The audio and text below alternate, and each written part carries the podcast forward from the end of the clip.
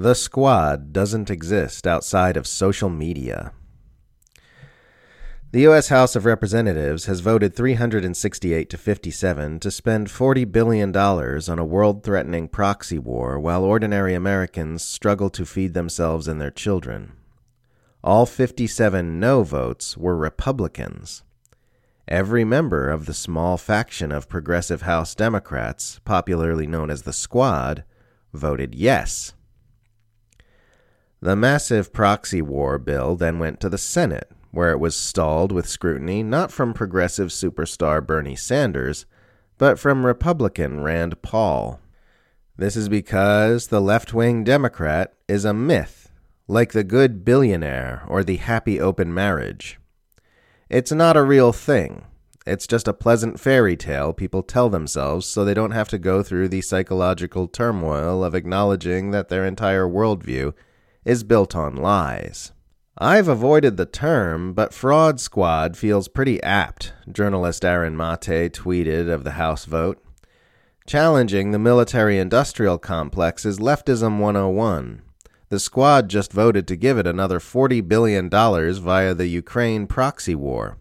So, insofar as they claim to be a leftist contingent, how are they not a fraud? The best assessment I've ever read about the clique of House Democrats comprised of Alexandria Ocasio Cortez, Ilhan Omar, Ayanna Pressley, Rashida Tlaib, Cori Bush, and Jamal Bowman comes from Columbia University's Anthony Zenkus, who made the following observation The squad doesn't exist. They have never used their power as a bloc to push for votes on progressive legislation or to block regressive legislation. They are not protesting on the Capitol steps or outside the White House.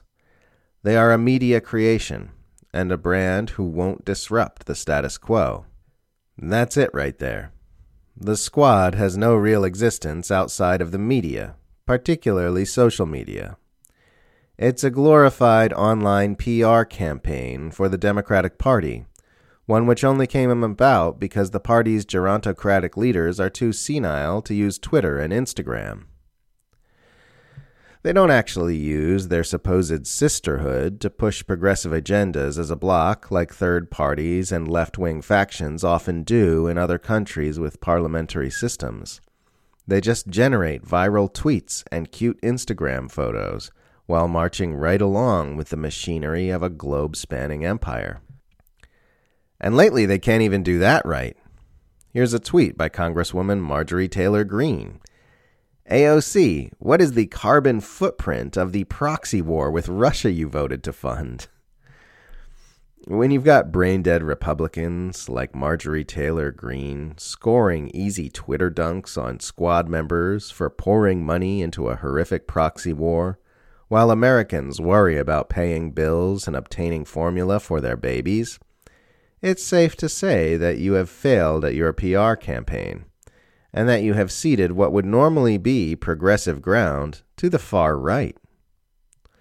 Normally, a brash and confrontational tweet by Marjorie Taylor Greene would have AOC Incorporated instantly scrambling to come up with a retweet friendly retort to that trends on Twitter all day, fueled by U.S. partisan culture war frenzy but Ocasio Cortez hasn't tweeted anything for days.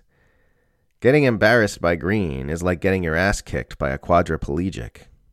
Getting outflanked on the left by Greene is like getting your ass kicked by a quadriplegic who is wearing a blindfold.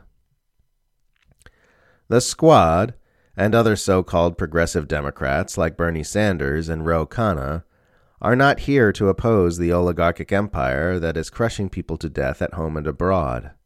They are here to let people feel like there is some opposition to that empire. They exist to legitimize the Democratic Party as a valid path toward change, while in reality exists to obstruct change at all cost. The elites who rule our world consider the operation of the empire too important to be left to the democratic impulses of the common riffraff who inhabit the nation that the empire is built around. So they give them something to play with, something that lets them feel like they've got some degree of control, something that lets them feel like they're participating. That's what the Democratic Party is. It's the unplugged remote control you gave your kid brother so he'd stop nagging to play video games with you. The squad exists solely to reinforce and legitimize that illusion. To let people feel like maybe their video game controller is plugged in after all. Oh, hey, I think the guy just moved left when I moved the joystick, maybe. This is awesome. I'm good at this game. The US doesn't have political parties. It has perception management operations disguised as political parties.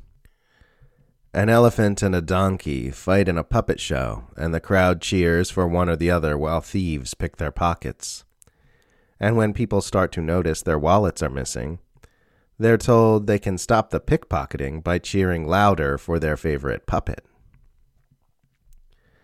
That's all they are doing with the whole progressive Democrat song and dance. Americans will be told at the midterm elections in November and the presidential elections in 2024 that their vote matters, and this is the most important election of their lives. Even after they just watched nothing meaningful change when Republicans ran things and when Democrats ran things, after being told the same thing both times. It's just a shiny sideshow distraction to keep you from realizing that your damn controller is unplugged so you won't stand up to your oppressors in a more meaningful and confrontational way.